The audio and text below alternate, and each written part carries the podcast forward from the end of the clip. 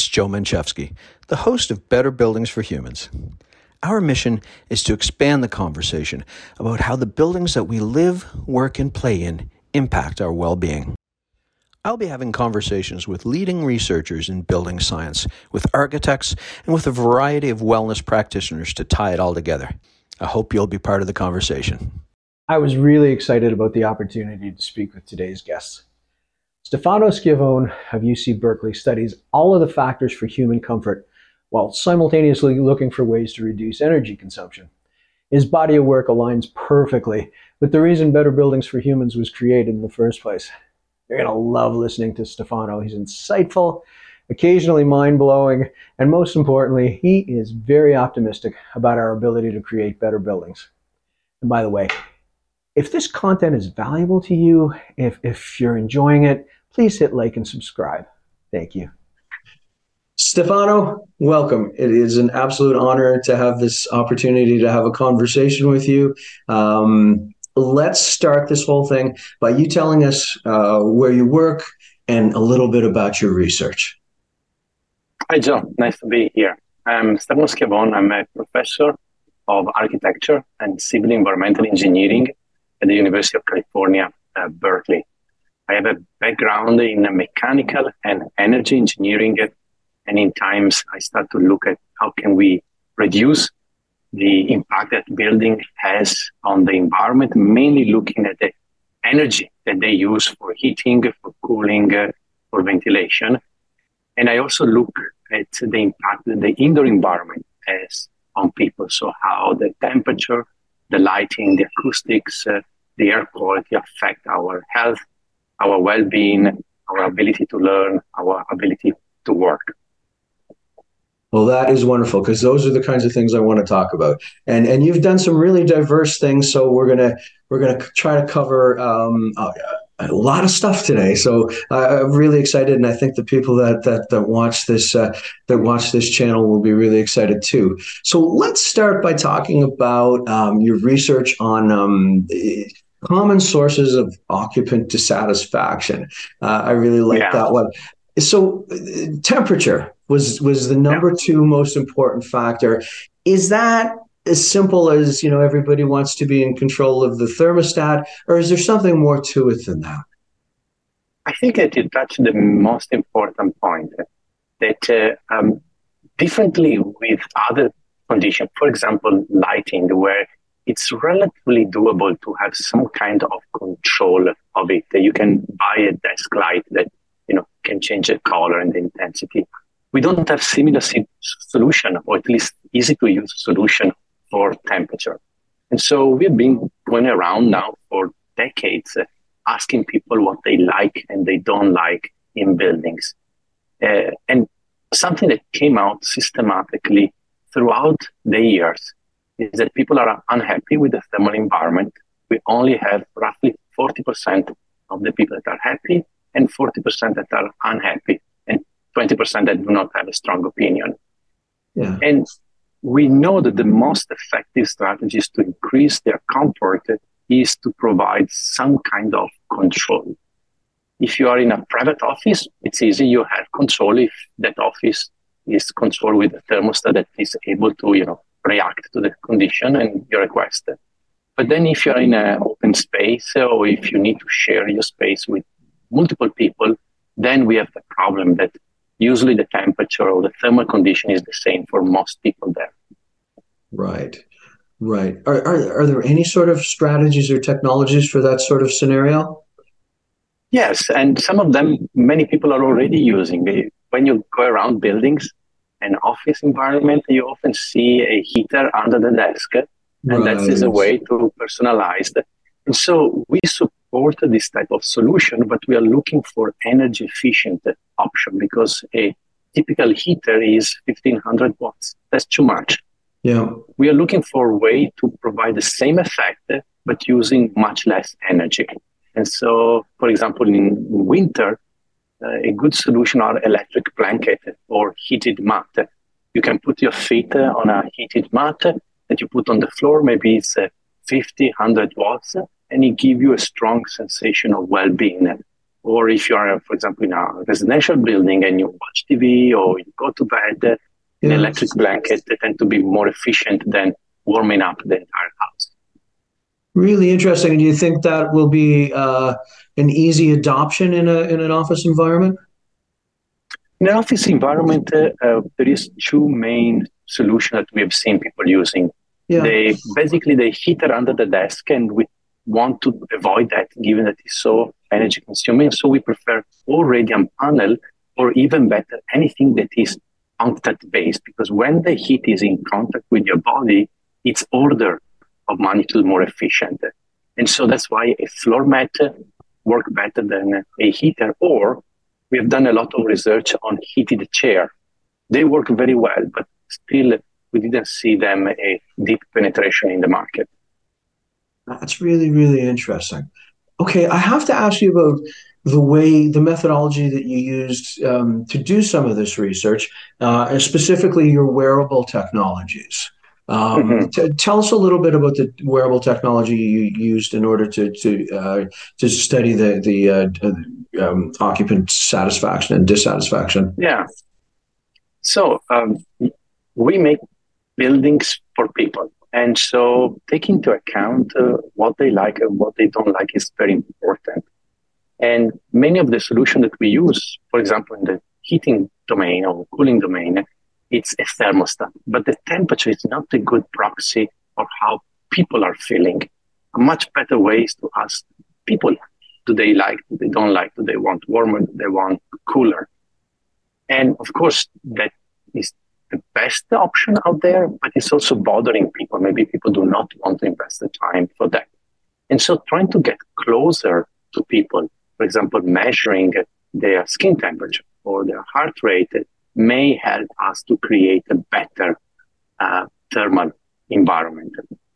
I didn't do research, for example, on lighting, but some people are looking at, for example, at the, your pupil size and maybe regulating the lighting level on that. The problem is that the technology for doing that is still far away from being available on the market. But we have for the wearable aspect, we have already solutions that are relatively affordable, somehow used already in the marketplace.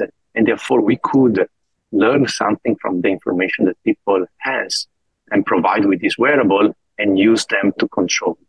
And in, you know, if you're in an office environment, maybe you do not need automation for uh, heating and cooling. You, you know, if you have a fan, you can directly control yourself. If you have a heating element, you can control it. But for example, when you are sleeping, that becomes very important because there you're not able to regulate the temperature. And therefore, we want to avoid people waking up in the middle of the night that they are too hot or too cold, sweating. Right. And so, in that condition, having a, a physiological parameter controlling the environment uh, may be valuable. That is wonderful. That is really, really interesting, and really, uh, gosh, I, I uh, hadn't realized that we've gotten that far, and I, and I hope we keep moving in that direction. Uh, along the same line, you did some really interesting and you know, maybe even controversial research um, hmm. on on the relationship between in, indoor temperature and, and, and work performance, and yeah. um, you found that there was no correlation um, between temperature and work performance. Um, I know you know the industry has kind of had that magic 22 degrees Celsius number for for many many years, um, and you've debunked that that that belief. Can you can you tell us a little bit about what that means and why that's important? Yeah, it's a, first of all, it's a complex uh, topic, and so mm. it requires thinking and nuances, and it's hard to uh, simplify. But there are some important aspects. The first one is that measuring work performance uh, um, has been proven challenging, at least for the type of experiment that we uh, tend to do. And so we tend to simplify the issue of work performance by looking at some of the dimension, you know, how fast you type, how many calculation you can do, how well you remember a certain sequence of number. But we all realize that our work performance is a complex uh, metrics uh, that is even company, you know, have some challenges to measure them in a reliable way or in a way that reflect uh, uh, the outcome that the company are interested into. But uh, uh, my aim on the work of debunking that the relationship between temperature and uh, work performance comes from uh, two ideas. First of all, when I look at the data, I say, mm, this is an artifact of the model that they used, meaning that if they had another assumption in their head, they would have been able to obtain an equally predictive model. And so in, the approach that they use, they assume that the, the relationship between performance and uh, temperature was following a, a parabolic, a quadratic curve with one peak point and then a collapse. And there is another theory um, happening around that say, you know, maybe you're okay within a certain range, and then your performance tend to degrade. This one is named the extended U shape, and there's been quite a lot of work in several other fields showing that that could be a, a better representation. And we all know that if you're at 5 degrees C or if you're at 45 degrees C, your work performance has been reduced. I think no one doubts that. Right. Our discussion is what if or what is happening within the building environment when temperature usually rarely vary are below 18 or above 28. Is there an effect on performance? And our work, I think, put a solid uh, stop to the idea that there is one temperature, or at least that you can have an equation that uh, uh, point out to a specific point. But we didn't disprove that the thermal environment may affect performance. I right. think that that's still possible. I don't think that that specific work or that specific 22 is the right value. And there are several reasons why. First of all, they took studied from you know, different conditions, different people, different way to measure work performance, and then they put them together. And when they put them together, if you look at the data, it's basically cloud. There is almost impossible to detect a pattern. In fact, when we recreate their database, eh, we started to fit a model where the peak performance were 20 degrees, other model where there was a wide range of temperatures were acceptable, and the result was always the same, eh.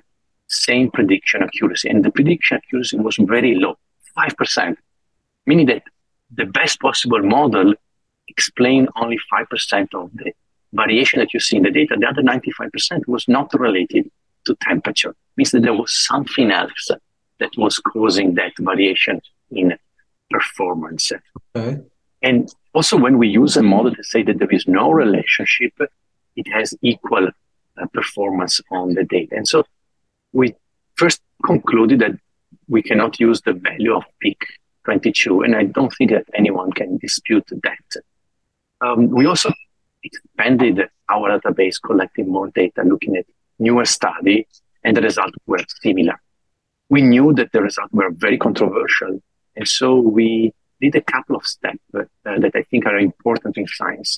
We took the data and we made them public, so anyone else out there can look at the data that we collected and check out if our results are correct. And we also built a tool that people can use to explore our database to see if by looking at the data in a different way, they can find a particular uh, trend. Since it has been published, I don't think that we found anyone pointing out to an error in that work. And so we are pretty confident. I guess that what is needed now is should we build a better experiment? Should we try to run the same experiment in different parts of the world? Should we look at the thermal environment in a little bit more nuanced way than just temperature? Maybe it's the combination of airspeed, humidity, the type of activity, and many personal factors. Maybe there are people that when they are exposed to a stressor answer differently than others. We accept that in you know physical sciences or in sport sciences, where you know if I run for 100 meters, my performance are much worse than the performance of my son that is a teenager and probably are better than the performance of my father that is older than me. And so it's possible that when we receive a stressor, we may react differently. Are there other factors within indoor environmental quality that follow the same sort of non I'll call it a non-pattern um, or or no correlation or like for example natural light or views um, it, it, we know that there are extremes like a, a, glare situation will definitely reduce productivity but is is is you know do you find an optimization uh, in terms of daylight for example um, i'm not a daylighting expert but sure. i expected that that this phenomena of not having one value, or at least one value that is valid for everybody, but having maybe a range, and a range that change on according to some parameter is reasonable. It's like, you know, is there an ideal blood pressure or is there an ideal heart rate? We know that uh, right. it change. Uh, it may be that the blood pressure within a certain range is fine, and it may be that a certain illuminance or luminance level uh, may be okay for some people, it may be different for other people. It's just that by better studying the topic, by going deeper, by having more accurate experiment, by being able to merge the data collected from different labs, we may be able to have a more personalized understanding of what we need. And I think that that's reasonable also for any environmental quality uh, situation that goes from you know air quality to lighting to acoustics uh, to the thermal environment. It is possible that there will be a range where we work well and range where we do not work well, and that those range may not be universal. That's really interesting. That was actually going to be my next question as to how personal that was going to be, and, and you've just answered it. What, what's your guess? Is it is it going to be not universal? Yeah, I, I yeah. think it's um, we have many things in common as humans, uh, and so there will. I think that everybody will find a, a 35 degree C room uncomfortable to work.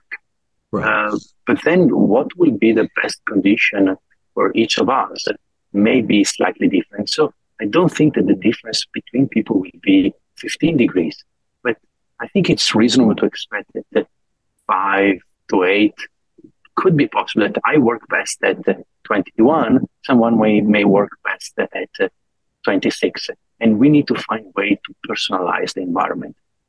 Interesting. Um, a factory floor scenario. Um, mm-hmm. it, uh, have you have you considered that scenario at all? And and you know the complexities with you know being on a you know like the equivalent of an assembly line. Um, yeah. How, how, how, how complex does that make the, the situation?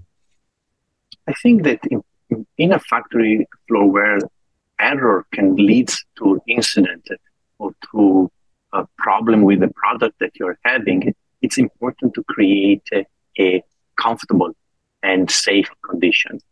And so um, there's been work showing that if we improve factory floors by keeping them cleaner, by organizing them better, by providing natural lighting, by uh, providing bio, biophilic element, that could be a positive outcome. And I think that, that we are going towards a future where work is always becoming more complex, it requires more content demand. Therefore, we need to provide a safe and comfortable environment in almost any place where people are working. Wonderful. Okay, let's change the topic just a little bit. Um, I want to talk about fresh air. Um, you know, I, I, when I think of IEQ, I think of, of daylighting, views, temperatures, and of course, fresh air. Uh, I, um, I saw a study recently that talked about you know the negative impact on on performance when CO two levels are too high. Um, mm-hmm do you think current building codes are are adequate in general um, in, in, order to bring in sufficient quantities of, of, fresh air to increase occupant satisfaction and, and productivity? Are the codes the, where they um, need to be? Um, even the issue of air quality is very complex, uh, meaning that uh, um, there is a wide range of pollutants in the air And so right. we ventilate for different objectives. Sometimes we ventilate to have the air perceived by people. Other times we ventilate with the objective to keep specific pollutant below a certain value. And so because we don't want uh, to have, uh, for example, particles or VOC at a too high level in the mm-hmm. space. And uh, there are several techniques to achieve those type of goals. Uh, one of them is avoiding that you have uh, bad sources in the environment. And so if you know that frying food uh, in your in your house is you know a source of pollutant, you may decide to not do that or to fry that outside. Or if there is yeah. other source like combustion inside the building, you try to avoid. Or if you know that some material emit more than other, you avoid to bring that material. Right. That's one line of defense, controlling the source. The other line of defense is to dilute that pollutant by bringing clean air. That clean air could come from the outside, or could be air that somehow you clean it by with filtration, for example, or in case of viruses with disinfection. And so you take that air and you bring it into the space. And the airflow rate that has been determined usually try to meet several goals at the same time. Sometimes they try to meet the goal of, uh, you know, not having too many people complaining that they are smelly, but also trying to have some health uh, objective in mind. And uh, the premier standard in the United States is ASHRAE 62.1 that suggests ventilation rate that are proportional to the number of people and to the how much material you have in your space. And so it's proportional to the floor area of the space. And they are slightly lower than, for example, the one that European are suggesting. Uh, right now, there's been a big debate on should we increase them for the reduction of spread of disease. And it seems that there is evidence showing that if you provide more air, you may have an advantage of that. And that has been one of the techniques that has been using during COVID. And now those techniques are becoming legislation or new standards with the idea that if you are in a period, for example, of high transmission of airborne disease like influenza, you mm-hmm. may want to find ways to bring more outdoor air in or have other means to clean the air, like, for example, filtration and disinfection. So if you bring in more air, um, does that have a negative impact on your uh, energy consumption? Is that a trade off? In some situation, yes. For example, if uh, your outside climate, I'm right now in Singapore, it's very hot and humid. Right. If you bring more outdoor air, it will be expensive. If you are in, a, in winter in Minneapolis or in Oslo, uh, bringing more air uh, may lead to an increase in energy consumption. There are other situations where if you are lucky enough to live in Sydney or in California, uh, mm. you bring more outdoor air, you don't have a major energy implication in some times of the year. Um, and so in that situation, there could be other consideration, like for example, do we want to do some heat recovery? And right. so when you bring outside air, you pre-warm with the air that you exhaust. Or are you trying to have a more personalized environment? So you allow the building to fluctuate in a wider range of temperature, but at the same time, uh, you know, you provide comfort with a personalized solution. So I think that it's not a right. necessary negative outcome bringing more outdoor air. It, it, and it pushes maybe the design community and the manufacturer to think about products that could reduce the environmental impact. Uh, but I think it's possible that in some situation there will be an increase in energy consumption. Yeah, no, I like that. Well, there's always there's always trade offs, but uh, you, you've you've described ways for for reducing those trade offs. So that's uh, that's great to hear.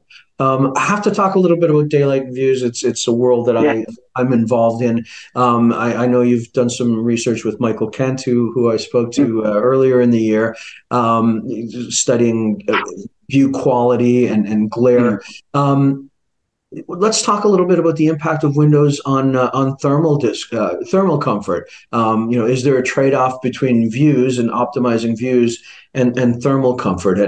Have you have you studied that uh, hmm. That sort of balancing act? first of all, I, I think that view is a very exciting topic. Uh, yes, I, yes, I, I, didn't start my research on it, um, and we have quite a lot of knowledge on daylighting and lighting and glare.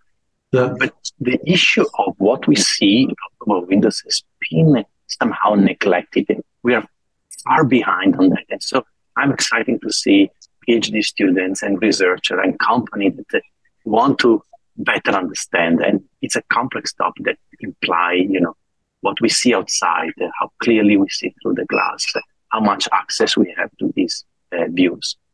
And so I think that in view, it's important uh, for people well-being and health. And one dimension, probably a secondary one, is the one connected to the thermal environment. We have done some experiments showing that when you are close to a windows, you are more forgiving if the thermal conditions are slightly off. Uh, overall, I think that the interaction between uh, lighting and thermal are relatively minor. People are looking at them, and you know, if you're in a room that is, you know, uh, with very warm colors and warm light, uh, maybe you feel slightly warmer. But these are not the things that are the game changer. I think. I think that we want a view for much more fundamental aspect that is the desire to be connected to the outdoor, ideally to nature, the mm-hmm. desire to be in a dynamic environment. Uh, you remember when we discussed earlier about the issue of the peak condition? I think that yes. that idea is problematic because that idea led us to think that, oh, we could put people in a box, give it the perfect light, the perfect temperature, the perfect noise, and people will be happy. It's like to say, you know, I'm going to force you to eat pizza. I think pizza is great, but if you eat it every day, at a certain point you will get tired. Right. Somehow, similarly, we need to create a dynamic indoor condition. And the outdoor environment is a perfect source of that condition. You know, the cloud move, the wind moves yes. the leaves. I can see animal. I can see people. Way more interesting than uh, you know a static, perfect, uh, uh, bright light.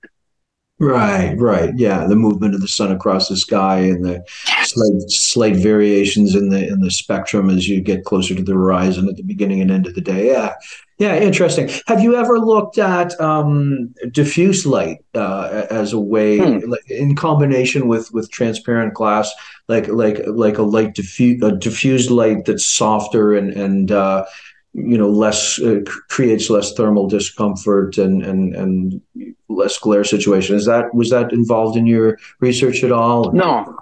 I did not uh, um, uh, look at this aspect. I, I know how it's important to have light coming in different form uh, first of all we know that we need large amount of light. It seems right. that when we are indoor we are exposed to too little and i'm big proponent of having people close to the facade uh, because this connection to the outside is important. Yep. Um, and we know that when you are close to the facade, suddenly it becomes very complex, the problem. You have acoustics, you have lighting, you have glare, you have thermal condition, uh, you have asymmetry.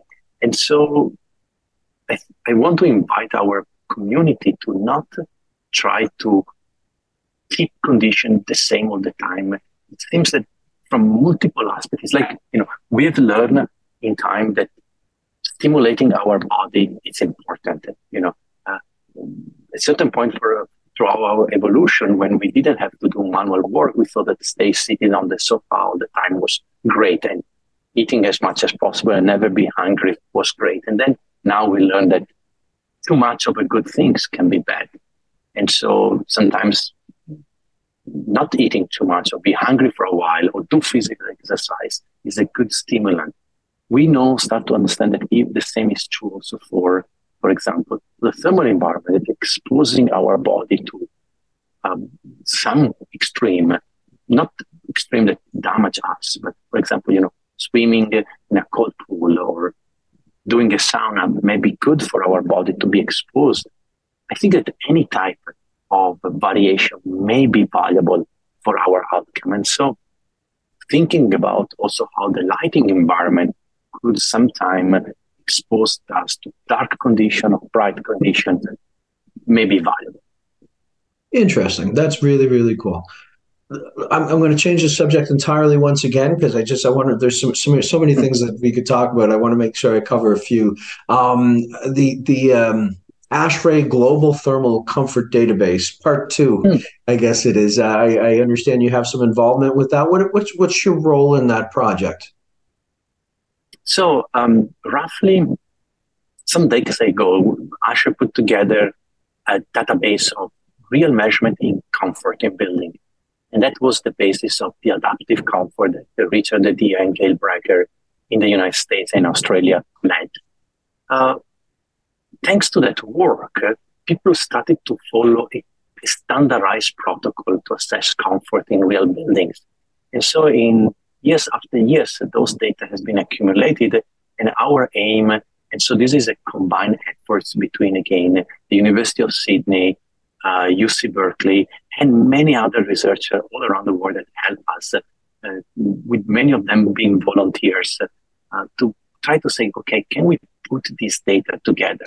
Because in the moment that you have a larger database, you may have a deeper understanding.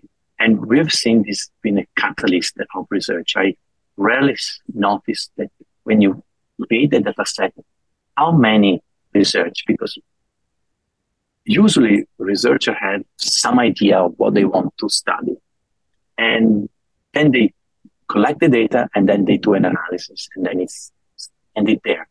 But it's possible that the same data could help us to answer different questions. And I have a personal story connected to that. When I was a student, I look at the original ASHRAE Global Thermal Comfort Database 1, and I wanted to build a model on relating how much clothing we wear based on outside temperature. And this is important because when we do energy modeling, we often simplify the world and assume that we have only a winter and a summer clothing. But we know that how we dress change almost, uh, you know, every week. And in shoulder season, we have something in the middle between summer and the winter. And so I was able to build that model thanks to the database. And so we wanted to do something similar now that we have a much larger database. And we have seen people now looking at the database and started to come up with a new idea on how comfort can be done. It will be great to start to do similar efforts in other fields, in lighting, in view. And so the efforts of each group can be multiplied by putting, putting together the data and so having a more reliable uh, database. Fantastic.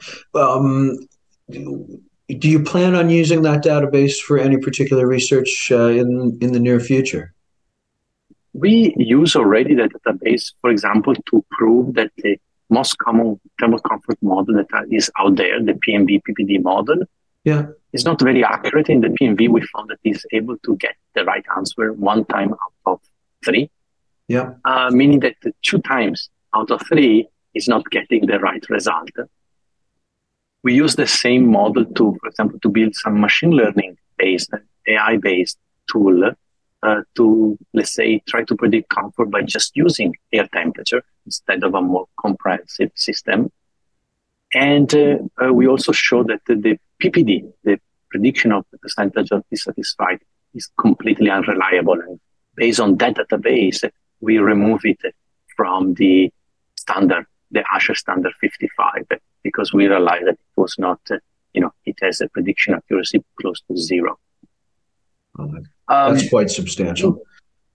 Yeah, we were able to change standards and the way that people design tanks to that uh, model. And for example, in the case of the accuracy of the PMV, we don't have out there a better model right now that can substitute that. But at least it gives a guideline to designer to understand that maybe, you know, it doesn't make sense to try to do an optimization and improving 0.01 of the PMV because it's not very accurate. And so it allowed them to understand that, you know, some type of optimization may not be needed. Fantastic. All right. One final question. Modern building codes putting a lot of emphasis on building envelope thermal performance. mm-hmm. and you know the, the most energy efficient building envelope is is is opaque, which mm-hmm. disconnects the building occupants from the outside world. Do you worry? Are you concerned that it might drive the design of buildings back to the 1970s when there was lots of opaque elements and the occasional punch out and and again further isolate us from our natural world that we crave so much is that a concern of yours i'm not particularly concerned about it uh, because i see some major trend in the industry the first one is that we think much more about creating healthy environment and uh, in order to achieve that goal uh, we know that access to view, access to natural light is uh, important, and plus many other dimensions. For example, the one of reducing the spread of um, infectious uh, disease.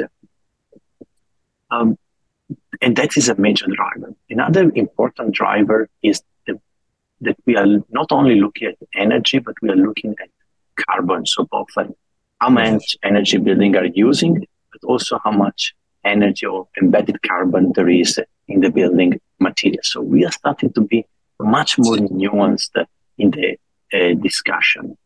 Yeah. Um, we also learn that uh, uh, there are several trade-offs between uh, view or daylighting and the thermal, but there are also other dimensions that play an important role.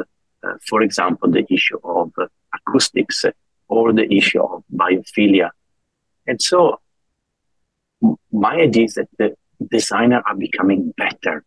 Uh, they have more tools to be more refined and uh, be able to give more detailed or more nuanced solution. The fact also that we have much better tools for designing allowed for a more thoughtful um, uh, result. Uh, and so overall, I've seen a progression in the industry uh, on being able to embrace complexity and come up with the, the solution that are better than the one that we had in the past. And as you notice, I did not answer specifically to your question and say, is one solution better than the other? Because it's so contextual that mm-hmm. if you design a building in Singapore, you may need a ratio of transparent to opaque for a residential building that is different from a commercial building that is different from something that you design in the Bay Area. Something that I would love to see in uh, design codes, uh, it's related to two other issues that to me are very dear. The first is that I would love to see a more homogenization, global homogenization of standards. You know, if you design a phone, if you design a computer, if you design a telecommunication system, if you design food, if you design an airplane, the way that you, the standard that you follow in um, China may be very similar to the one that you have in uh, uh, Germany and very similar to the one that you have in Canada. Uh, with the building sector is extremely fragmenting. A building that can be built in San Francisco cannot be built in LA, and it cannot be built in New York, or it cannot be built in Berlin. And that is slowing down our industry. Of course, local conditions are important, but I think that there is a base that is the same that could become much more uh, global. And I would love to see us going towards a, a more common ground that still allowed for some local flexibility and innovation, but uh, some structure are the same. So this is an important aspect. The other important aspect, I think that the way that we interact with standards, it's uh, um, very, very old, uh, almost medieval. You know, you find a PDF, you download it, you don't know if it's the most updated version, and then you search it. Uh, the more the world has moved on, uh, we have now the ability to uh, have access, we should have the ability to have access to all the code at the same time, have AI tools that help us to navigate them, and have a lot of automation that check if our design comply with the code. Uh, and that's a big issue right now that the designer, I, I talk with many of them, they are concerned every time that they submit a design document, they do not know if the authority having jurisdiction will approve or not. It's too arbitrary. We need to go towards a future where you may have a software that, at least in part, uh, will be able to check do you comply or not. And there are things, you know, egress, door size, uh, loading, how many toilet, how many faucets I need. That right. should be, you know, easy to, to automate. And so I hope that the codes will go in those two directions. That is wonderful. That is wonderful.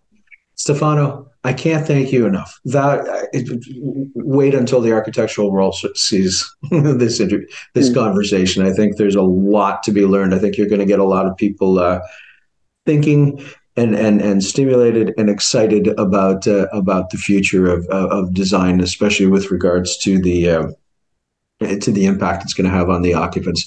I, I thank you, and and I appreciate your time, and and the architects of, of the world and designers of the world will appreciate your time as well. Thank you, Joe. Thank you very much.